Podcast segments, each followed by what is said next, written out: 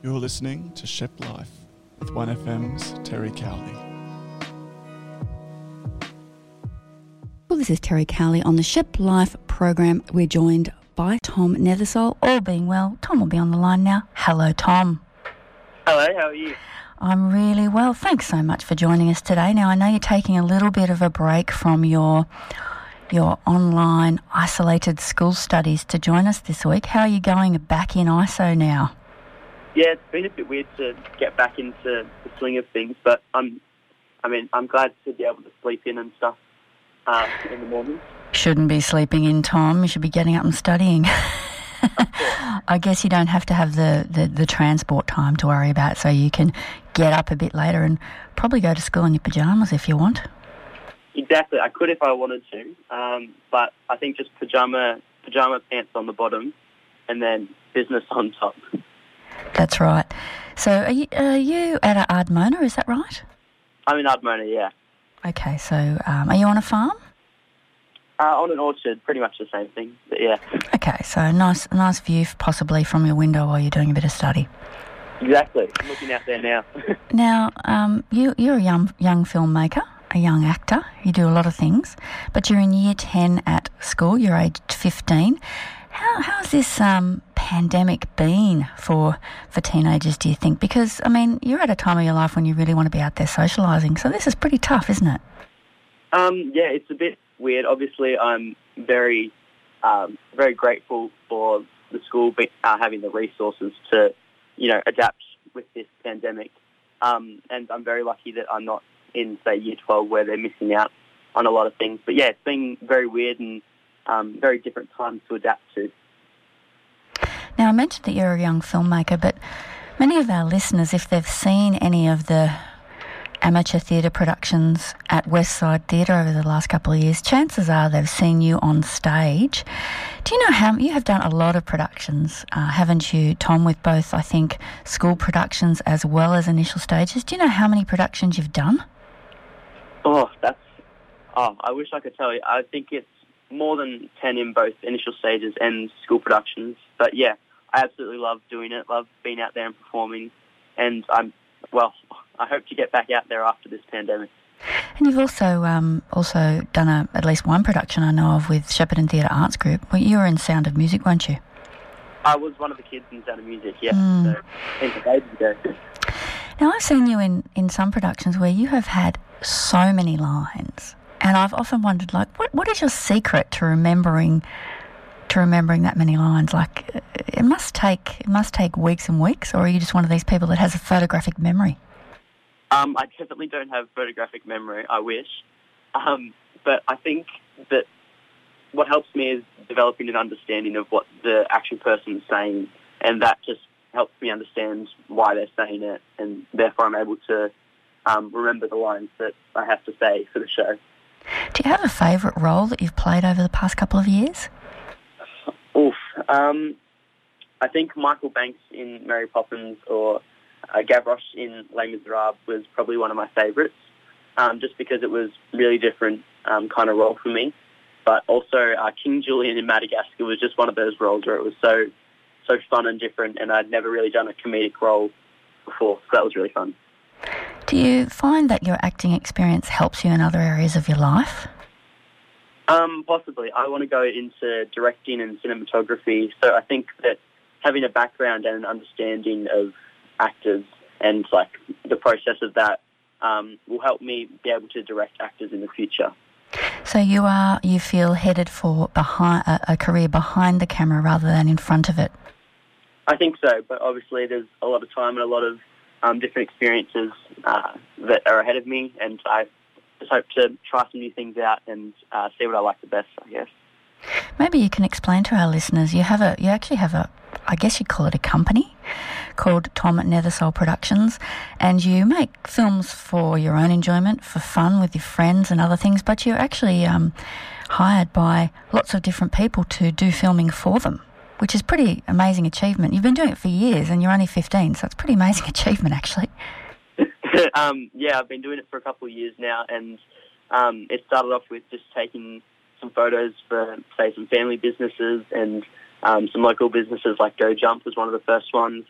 Um, and then it's kind of developed into doing photo shoots for models and doing weddings now, um, as well as doing like short films on the side. Um, it's kind of a creative outlet. So it's just been really awesome to kind of have that experience to get in, especially so early um, in my life. Been really cool.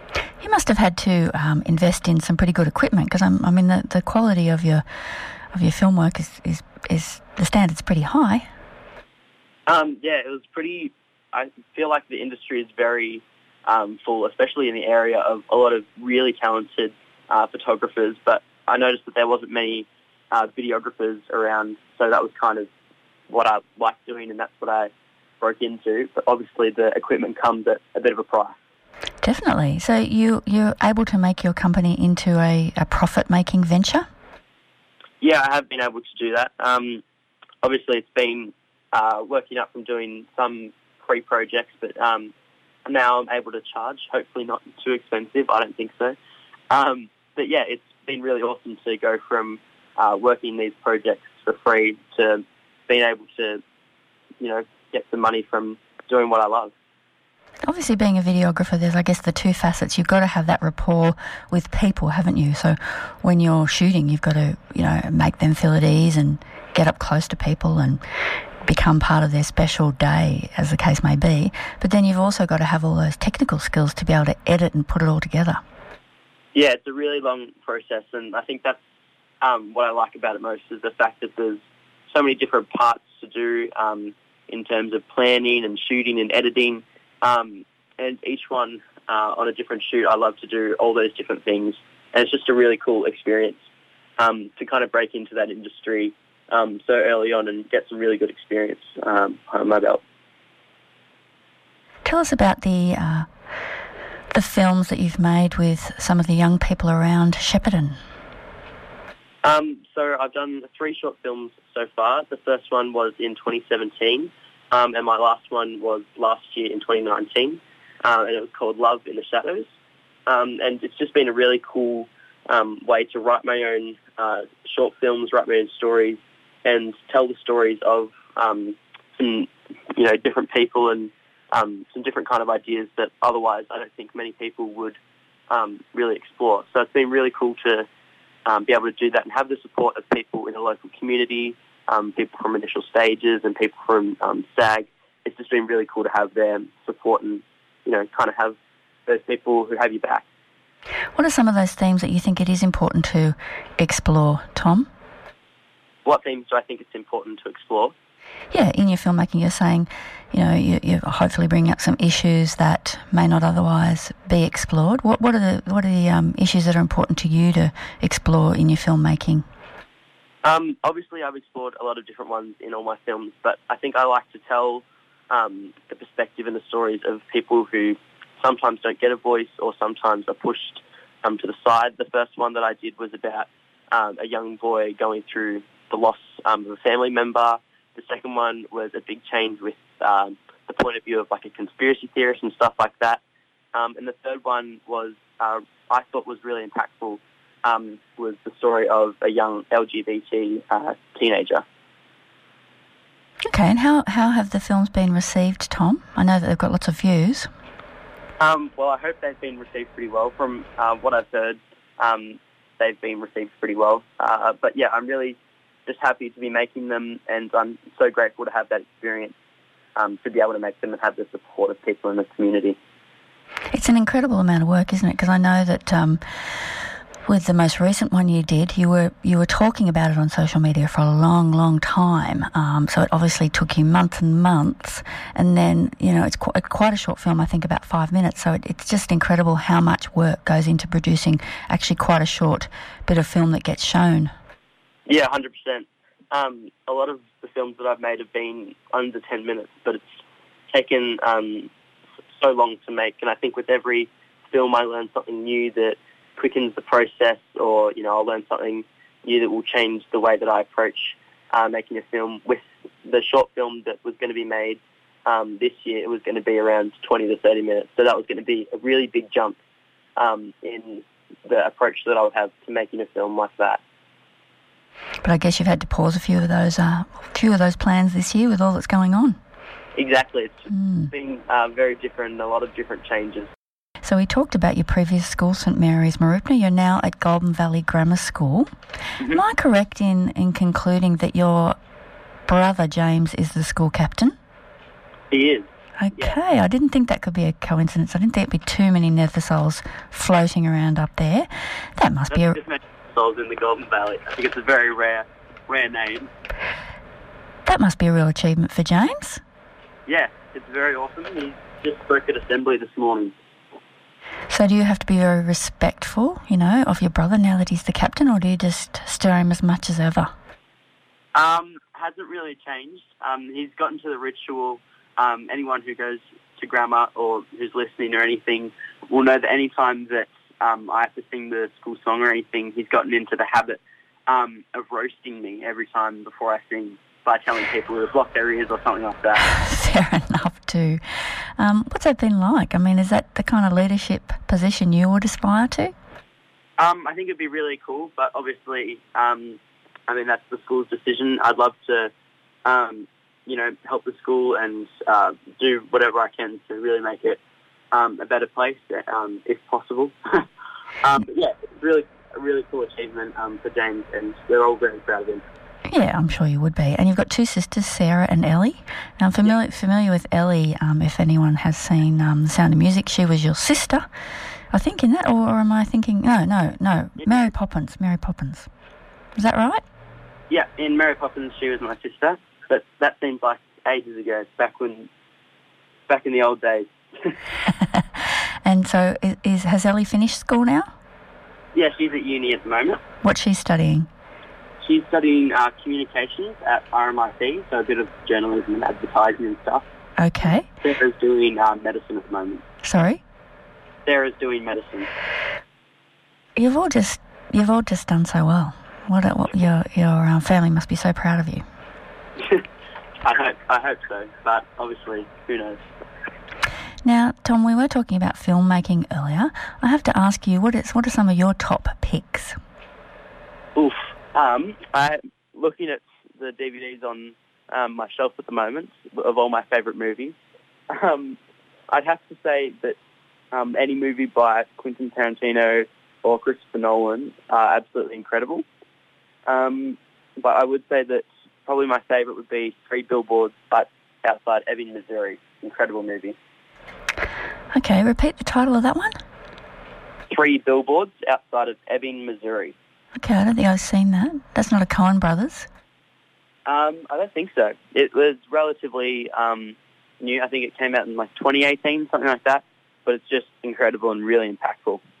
So Quentin Tarantino inspires you as a filmmaker.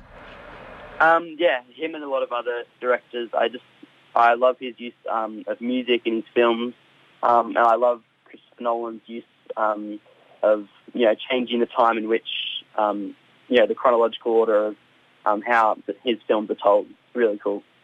Um, music is a massive part of many films, maybe increasingly so. And I see that you, you make pretty good use of um, of music in your in the films that you've made.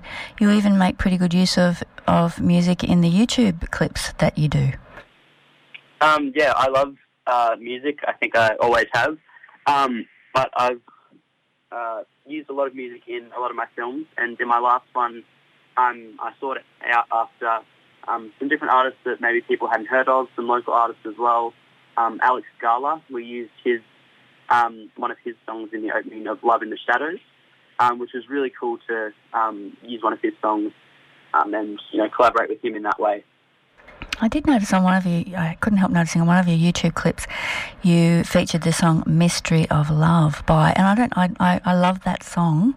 Um, I don't know how to say the artist's name. I sort of say it as Sufjan Stevens. I may be pronouncing that incorrectly, but that was obviously the call Call Me By Your Name soundtrack song, which is absolutely beautiful. If you haven't heard of it, listener, Mystery of Love by Sufjan, maybe saying it wrong, Stevens. It, check it out. It's, it's, a gorgeous song, isn't it?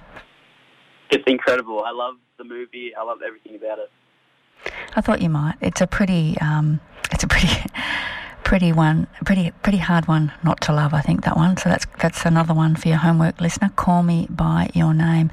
Set in um, mainly France, isn't it? It's just in one spring or summer. It's just uh, Yeah, I just think in some places Italy, something like that. Italy. Yeah, absolutely beautiful. So we're talking about uh, films. We're talking about directing. Is being a film director your ideal job, Tom?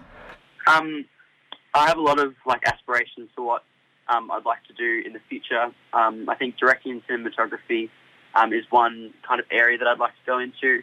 Obviously, I'd like to venture into everything, um, a bit like Elon Musk in the fact that uh, I'd like to go into a lot of different industries um, and you know see what I can see what I can do. What do you think would be the biggest challenge to achieving that kind of dream? Um, I think the biggest challenge would be, um, oh, I don't know, overcoming um, the stigma of uh, being so young in the industry. Um, I think that early on it was very, very hard to get people's trust in the fact that you were creating um, something that would actually um, be worth watching. Um, that was a really big fear of mine. Um, but obviously, I've overcome that, and I continue to create uh, create content that people watch and I hope enjoy. How do you get people to get over the fact that you are, you know, young people can have a lot to contribute and that age really, I mean, we talk about being ageist, it can work the other way too, too can't it, with us being prejudiced about what our young people can achieve?